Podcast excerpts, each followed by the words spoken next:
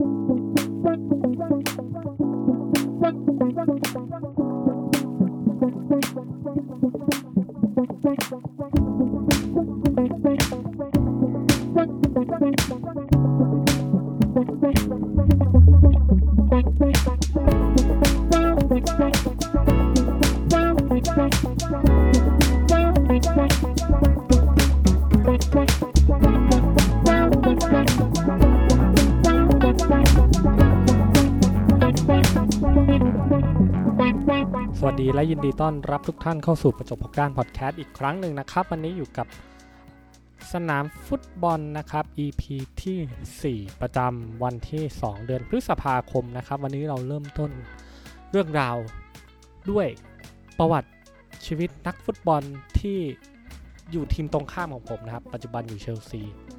แต่ว่าเป็นนักฟุตบอลที่น่ารักมากและเป็นนักฟุตบอลคนหนึ่งที่ผมรู้สึกประทับใจและรู้สึกว่าเป็น ต้นแบบของนักฟุตบอลที่ที่ดีมาก ๆ คนหนึ่งเลยนะครับ นั่นก็คือเอ็นโกโรกองเต้นะครับ ประวัติคร่าวๆครับเอ็นโกโรกองเต้เกิดวันที่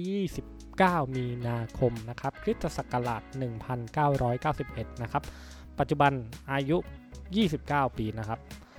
เป็นคนฝรั่งเศสนะครับ เกิดที่กรุงปารีสเลยนะครับ มีเชื้อสายมาลีนะะความสูงของกองเต้อยู่ที่ 169 เองนะครับ หรือว่า 5 ฟุตกับ 6.5 นิ้วนะครับ ตำแหน่งที่เล่นก็ทุกคนก็รู้กันดีนะครับ เป็นกองกลางผู้ปิดทองหลังพระนะครับอยู่หรือกองกลางตัวรับนั่นเองนะครับ กองเต้เนี่ยมีชีวิตที่ติดดินมากนะครับ ไม่ค่อยฟุ่มเฟือยเลย แล้วก็ไม่ชอบใช้ชีวิตหรูหรานะครับ ไม่ว่าเงินเดือนจะสูงแค่ไหนแต่กองเต้ก็เป็นนักเตะที่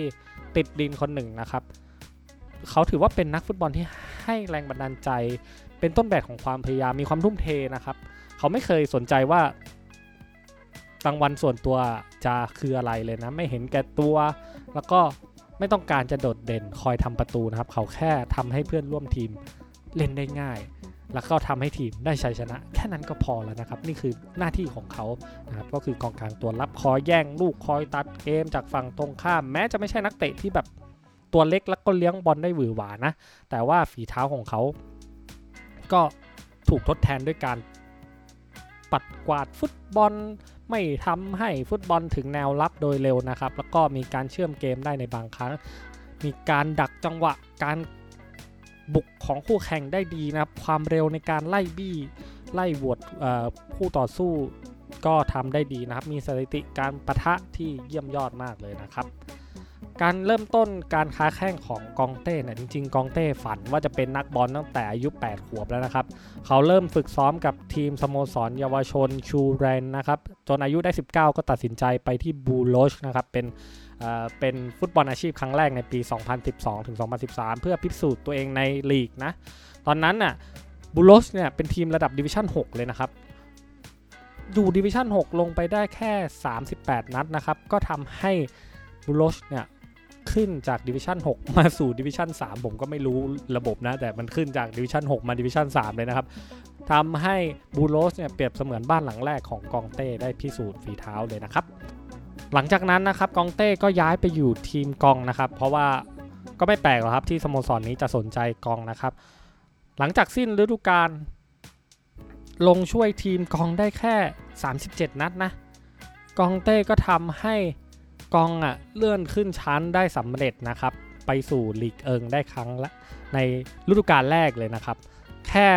อยู่ก็องได้แค่ฤดูกาลเดียวนะครับ ก็โดนทีมใหญ่อย่างมาร์กเซยนะครับ สนใจเลยนะครับ แต่ทีมที่ได้นั่นก็คือทีมนี้เป็นทีมที่ทำให้กองเต้สร้างชื่อเสียงเลยนะครับ นั่นก็คือเลสเตอร์ซิตี้นะครับจิ้งจอกแห่งฟุตบอลพรีเมียร์ชิพอังกฤษนะครับ ไม่น่าเชื่อนะ ใครจะไปคิดครับว่ากองเต้ย้ายมาเลสเตอร์ซิตี้นะครับ คืออันนี้คนทั้งโลกเลยนะทำให้เลสเตอร์ซิตี้ครับ ทีมที่ไม่มีใครคาดคิดครับ ว่าจะจะคว้าแชมป์พรีเมียร์ลีกนะ เพราะว่าพรีเมียร์ลีกมันก็มีอยู่ไม่กี่ทีมนะครับ ที่ลุ้นแชมป์ใช่ไหมอย่างเช่นแมนยูอย่างเช่นลิเวอร์พูลอาร์เซนอลแมนซิตี้ เชลซีแม้กระทั่งสเปอร์ก็จะเป็นพวกทีม top ๆที่คว้าแชมป์แต่ว่ากลายเป็นว่าฤดูกาล 2015ถึง2016 ครับ หลังจากเลสเตอร์ตัดสินใจคว้ากองเต้มา ตอนนั้นน่ะ no name นะค่าตัวสูงนะครับ 8 ล้านปอนด์นะเป็นนักเตะคนแรกภายใต้การคุมทีมของราเอลคานิเคลาดิโอรานิเอรี่นะครับที่เซ็นกองเต้มา ด้วยสัญญา 4 ปีครับ หลังจากนั้นเขา อยู่ได้ไม่นานเขาก็ประกาศยึดตัวจริงโดยทันทีนะครับ ความสามารถในการแย่งบอลและครองบอลของเขาแบบเป็นเหมือนปีศาจที่อยู่กลางสนามเลยนะ เขาสามารถคว้าตำแหน่งนักเตะที่เข้าปะทะแย่งบอลตัดบอลได้เป็นอันดับหนึ่งของลีก ด้วยฟอร์มการเล่นของกองเต้เนี่ยทำให้ผู้ร่วมทีมอื่นๆเนี่ยกล้าเล่นกล้าพาบอลเข้าไปรุกส่งผลให้อาร์เซนอลเนี่ยมีเกมเอ๋อโทษทีครับ ส่งผลให้เลสเตอร์ซิตี้ครับ มี การบุกที่ยอดเยี่ยมสุดๆ แล้วก็เกมรับที่เหนียวแน่นนะครับทำให้ในปีนั้นครับหักปากกาเซียนทั่วโลกครับและก็กลายเป็นแชมป์พรีเมียร์ลีกได้นะครับ ทั้งที่ฤดูกาลก่อนที่กองเต้จะย้ายมาเลสเตอร์ ทุกคนก็จำกันได้นะ เป็นสโมสรที่แบบหนีตกชั้นกันกระจุยกระจายเลยนะครับ หมายถึงเลสเตอร์นะที่หนีตกชั้นเนี่ยแล้วก็โอ้หลังจากนั้นครับก็ไม่แปลกครับที่เขาจะโดนสโมสรยักษ์ใหญ่ แย่งตัวไปนะครับ ซึ่งตอนนั้นผมเสียใจมากเลยว่าทำไมทำไมทำไมอาร์เซนอลไม่ยอมเซ็นนะครับ ค่าตัวก็ไม่ได้แพงเลยนะครับ 32 ล้านเนี่ย แต่ปรากฏว่าคนที่ได้ลายเซ็นของกองเต้ไปก็คือเชลซีนั่นเองนะครับพอย้ายไปเชลซีด้วยค่าตัว 32 ล้านในฤดูกาลที่ 2016-2017 นะครับ ก็สารต่อเสื้อหมายเลข 7 นะครับ ต่อจากรามิเลสนะครับที่ย้ายไป ลีกจีนนะเพียงฤดูกาลเดียวครับ เช่นเคยครับ กองเต้ก็ย้ายมาเชลซี แล้วก็พาเชลซีคว้าแชมป์อีกนะครับสองฤดูกาลติดเลยนะครับ เคยได้ที่เลสเตอร์ย้ายมาเชลซีก็ได้ที่เชลซีอีกทีหนึ่งนะครับก็เหมือนเดิมครับเขาคว้าสถิติการเข้า tackle ที่เยอะที่สุดในลีกเช่นเดิมนะครับ โอ้โห กองเต้นี่แบบเป็นสุดยอดมากเลยนะครับ แต่ที่สุดยอดที่สุดนะครับ ก็คงหนีไม่พ้นผลงานกับทีมชาตินะครับกองเต้รับใช้ทีมชาติฝรั่งเศสนะครับ แล้วก็ไปลุยฟุตบอลยูโร 2016 ก่อนที่ฝรั่งเศสนะครับ ก็ทำผลงานได้ยอดเยี่ยมนะ ตอนเป็นยูโร 2016 ที่ฝรั่งเศส พาทีมชาติฝรั่งเศสเนี่ยเข้าสู่รอบชิงชนะเลิศกับโปรตุเกสนะครับ แต่ว่าโชคร้ายนิดนึงนะครับ เพราะว่าในนัดชิงเนี่ย กองเต้เนี่ยสะสมใบเหลืองจนครบทำให้ไม่สามารถส่งลงในนัดชิงได้ถ้าจำกันได้ และสุดท้ายกลายเป็นทีมชาติโปรตุเกสนะครับที่ชนะไป 1 ประตูต่อศูนย์จากเอเดถ้าจำไม่ผิดนะครับ ยิงช่วงทดเวลาบาดเจ็บครับ แต่แล้วครับกองเต้ก็ถูกเรียกกลับมาติดทีมชาติอีกครั้งหนึ่งนะครับในฟุตบอลโลกปี 2018 ที่รัสเซียครับ ครั้งนี้ star เต็มทีมครับ แล้วก็เช่นเคยครับกองเต้ก็ยังยึดตำแหน่งกองกลางเหนียวแน่นโอ้โหแต่ต้องยอมรับนะ ยุคนั้นกองกลางของฝรั่งเศสนี้แบบ top top ทั้งนั้นเลยนะครับพ็อกบามาตุยดี้โอ้โหแต่ละตัวนี้แบบแข่งก๊กตูริโซอะไรพวกเนี้ยติดหรือเปล่าวะตูริโซเนี่ยแต่คือกองกลางของฝรั่งเศสนี่ใครได้ลงตัวจริงนี่ต้องยอมรับในฝีมือจริง ๆ นะครับ แต่ว่ากองเต้ก็ยังเป็นกองกลางตัวจริงอยู่สม่ำเสมอนะครับ และสุดท้ายครับ ฝรั่งเศสก็เข้ารอบชิงชนะเลิศได้สำเร็จนะครับ ผ่านยักษ์ใหญ่เช่น อาร์เจนตินาอุรุกวัยเบลเยียมก่อนที่จะไปเจอโครเอเชียในนัดชิงชนะเลิศ และสุดท้ายครับผม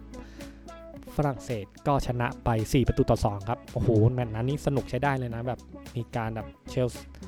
การแข่งขันที่สลับสับเปลี่ยนผลสกอร์กันมันเลยนะครับ แล้วก็เป็นปีที่กองเต้ได้คว้าแชมป์โลก และจำได้จะมีช็อตที่กองเต้ไม่ไม่กล้าไปถือถ้วยบอลโลกจน รู้สึกว่าจะ เป็นเอ็นซอนซี่มั้งครับสตีเฟนเอ็นซอนซี่ที่แบบบอกกองเต้เนี่ยไปถือรูปถ่ายรูปหน่อย แล้วก็เป็นรูปที่น่ารักมากนะครับกองเต้นั่งชันเข่าถือถ้วยฟุตบอลโลกแล้วชูมือยิ้มแป้นเลยนะรู้สึกว่ากองเต้นี่เป็นนักบอลที่โอ้โหน่ารักมากนะครับ เป็นคนถ่อมใจครับฮัมเบอร์แล้วก็เป็นคนที่ติดดินนะครับ มีเรื่องเกล็ดเล็กเกล็ดน้อยนะว่า กองเต้เนี่ยถ้าสมมุติเขาไม่ได้เป็นนักบอลเนี่ยเขาอาจจะไปเป็นนักบัญชีก็ได้นะครับเขาบอกว่าเขาเคยเรียนบัญชีมาก่อน แล้วก็วางแผนชีวิตว่าถ้าไม่ได้เป็นนักบอลอาชีพเนี่ยเขาก็จะไปเป็นนักบัญชี ซึ่งจนอายุ 19เนี่ยตอนที่เขาเล่นให้บูโรสนะเขาก็กลายเป็นนักบอลอาชีพ แต่เวลานั้นเขาก็สามารถที่จะสอบบัญชีได้สำเร็จแต่สุดท้ายเขาก็ไปโฟกัสครับที่กีฬาฟุตบอลมากกว่านะความติดดินนี่ไม่ต้องพูดถึงครับ ถ้าสมมติการเป็นนักบอลอังกฤษ หรือว่านักบอลอาชีพที่ยุโรปเนี่ยยิ่งเล่นสโมสร top ๆนี้เงิน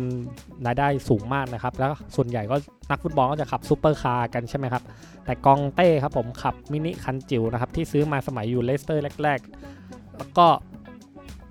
ไม่ได้ใช้ของแพงมีครั้งหนึ่งเคยมีรถชนสปอยเลอร์เออไม่ใช่ไอตรงกันชนด้านหน้าครับ ตรงล้อหลุดนะครับ ก็ยังขับอยู่นะครับ ซึ่งเหตุผลของกองเต้ก็น่ารักมากเลยครับเขาก็บอกว่าก็ไม่รู้จักเปลี่ยนรถทำไมครับในเมื่อคันเดิมยังใช้งานได้ดีอยู่ ผมก็ไม่ได้บ้ารถขนาดนั้นก็ยังขับรถเก่าๆอยู่นะครับโหน่ารักมากเลยนะครับ นี่ก็คือเรื่องราวของกองเต้นะที่โอ้สุดยอดมากเลยนะครับ ที่ทำให้เราเห็นว่านี่นักเตะระดับโลกจริงนะคว้าแชมป์มาแทบจะหมดทุกอย่างแล้วนะครับ แต่ว่าก็ยังเป็นคนที่ติดดิน แล้วก็ทำงานปิดทองหลังพระได้อย่างเต็มที่อยู่นะครับโหสนุกมากเลยนะ เรื่องราวของ กองเต้หรือว่าผมสนุกคนเดียวเนี่ย โอเคครับผมแล้วก็มีข่าวมาอัปเดตเล็กน้อยนะ อันนี้ของญี่ปุ่นนะครับ เอ้ย ของญี่ปุ่นได้ไงเนี่ย ของอังกฤษครับดีทมาร์ฮามันน์ครับ ออกโรงหนุนให้ไคฮาแวร์ตซ์นะครับ wonderkid ของไบเออร์เลเวอร์คูเซนเนี่ย ย้ายไปลิเวอร์พูลนะครับ ดาวรุ่งวัย 20 ปีนี้ โอ้โห ผมเล่น FM อีกแล้ว ตัวนี้ก็ชอบเหมือนเดิมครับ เป็นกองกลางแนวบัลลักเลยนะครับ ถ้าได้มาเล่นกองกลางลิเวอร์พูลคงจะหาที่ลงกันยากนะ เพราะว่าตอนนี้จอร์จินิโอไวนัลดุมก็ยังโชว์ฟอร์มได้ดี ไม่ต้องพูดถึงจอร์แดนเฮนเดอร์สันที่สุดยอดมาก ฟาบินโยไงอ็อกซ์เลดก็มาเล่นกลางไคฮาแวร์ตซ์นี้ถ้ามานี่ก็จะยิ่งทำให้กองกลางของลิเวอร์พูลนี้แน่นปึกเข้าไปใหญ่นะครับ อย่ามาเลยนะครับลิเวอร์พูลเล็งแต่ละตัวนี่เทพ FM ทั้งนั้นเลยครับติโมแวร์เนอร์อีกตัวหนึ่งนะที่ลิเวอร์พูลก็ยังเล็งไว้แล้วก็ถ้าได้มาจริงนี่โอ้โหผมไม่อยากจะคิดเลยว่า ทีมอื่นๆจะลำบากแค่ไหนนะ ที่จะต้องต่อกรกับลิเวอร์พูลนะอีกข่าวหนึ่งครับผมลีดส์กับเวสต์บรอมวิชครับ มีโอกาสที่จะเลื่อนชั้นขึ้นสู่พรีเมียร์ลีกนะ ถ้าหากสุดท้ายแชมเปี้ยนชิพต้องตัดจบ แล้วก็ตั๋วจะกลายเป็นของเขาจริงๆนะหมายถึงลีดส์แล้วก็เวสต์บรอมวิชนะก็รอมานานแล้วนะครับลีกเนี่ย 16 ฤดูกาลแล้วมั้งที่เขายังวนเวียนอยู่ดิวิชั่น2ดิวิชั่น3เนี่ย รอมานานแล้วนะ อยากเจอลีดส์ยูไนเต็ดนะครับ เราจะคงจะจำกันได้นะ ถ้ายุคเก่าๆจะจำกันได้ว่าลีดส์นี้เป็นทีมที่แข็งแกร่งมากนะครับ เป็นระดับกลางๆเลยนะ ที่พรีเมียร์ลีกสุดท้ายก็ตกชั้นไปแล้วก็หายไปนานนะครับ หวังว่าเขาจะได้กลับมาโลดแล่นอยู่ในพรีเมียร์ชิพอังกฤษสักทีนะครับสำหรับลีดส์ยูไนเต็ดนะครับ มีอีกเรื่องหนึ่งครับก็แกเร็ธเบลครับซูเปอร์สตาร์ของเรอัลมาดริดครับมีโอกาสที่จะย้ายสักทีนะ เหมือนแฟนเรอัลมาดริดไม่ค่อยจะ happy กับเขาเท่าไหร่ทั้งที่ฟอร์มก็จริง ๆ ฟอร์มก็ไม่ได้ดีแหละแต่เขาก็เป็นนักเตะที่ ก็ยังพึ่งได้นะ แต่ season เนี่ยลงไปแค่ 18 นัดนะครับ ยิงไป 3 ประตู 2 assist ถ้าถ้าจำกันได้ฤดูกาลก่อนๆนนั้นโอ้โหยังยังใช้ได้อยู่เลย ผมว่าเขาน่าจะเอาเวลาไปตีกอล์ฟมากเกินไปหรือเปล่าเนี่ย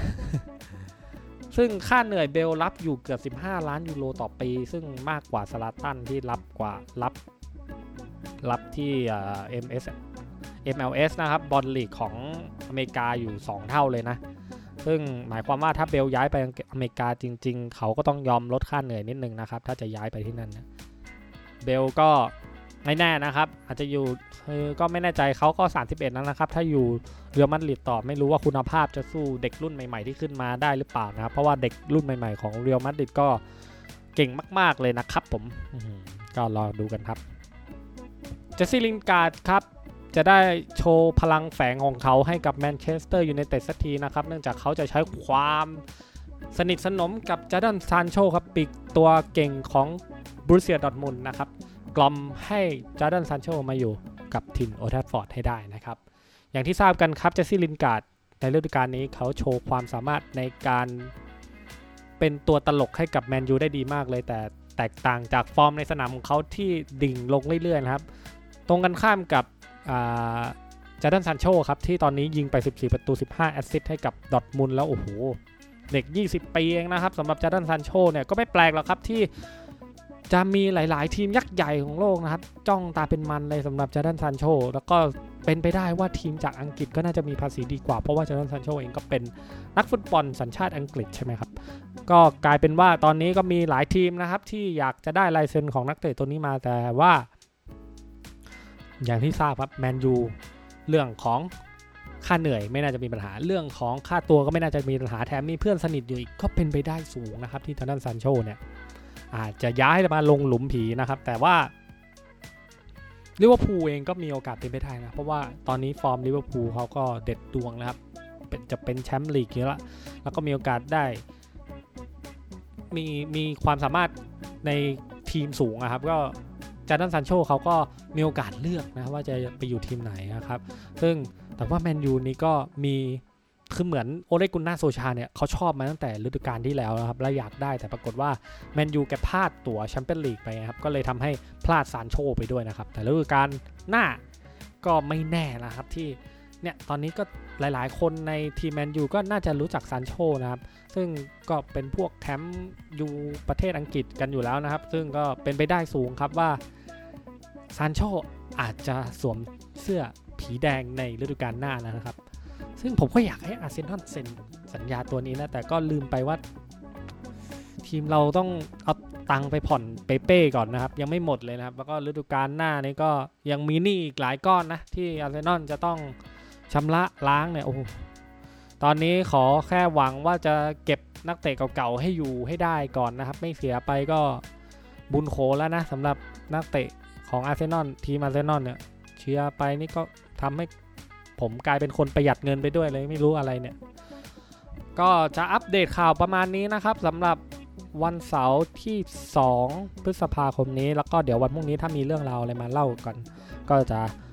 ขออนุญาตมาเล่าใหม่อีกครั้งหนึ่งนะครับ แล้วเดี๋ยวเจอกันใหม่กับสนามฟุตบอล EP หน้าของช่องประจบพกด้านพอดแคสต์ครับ สวัสดีครั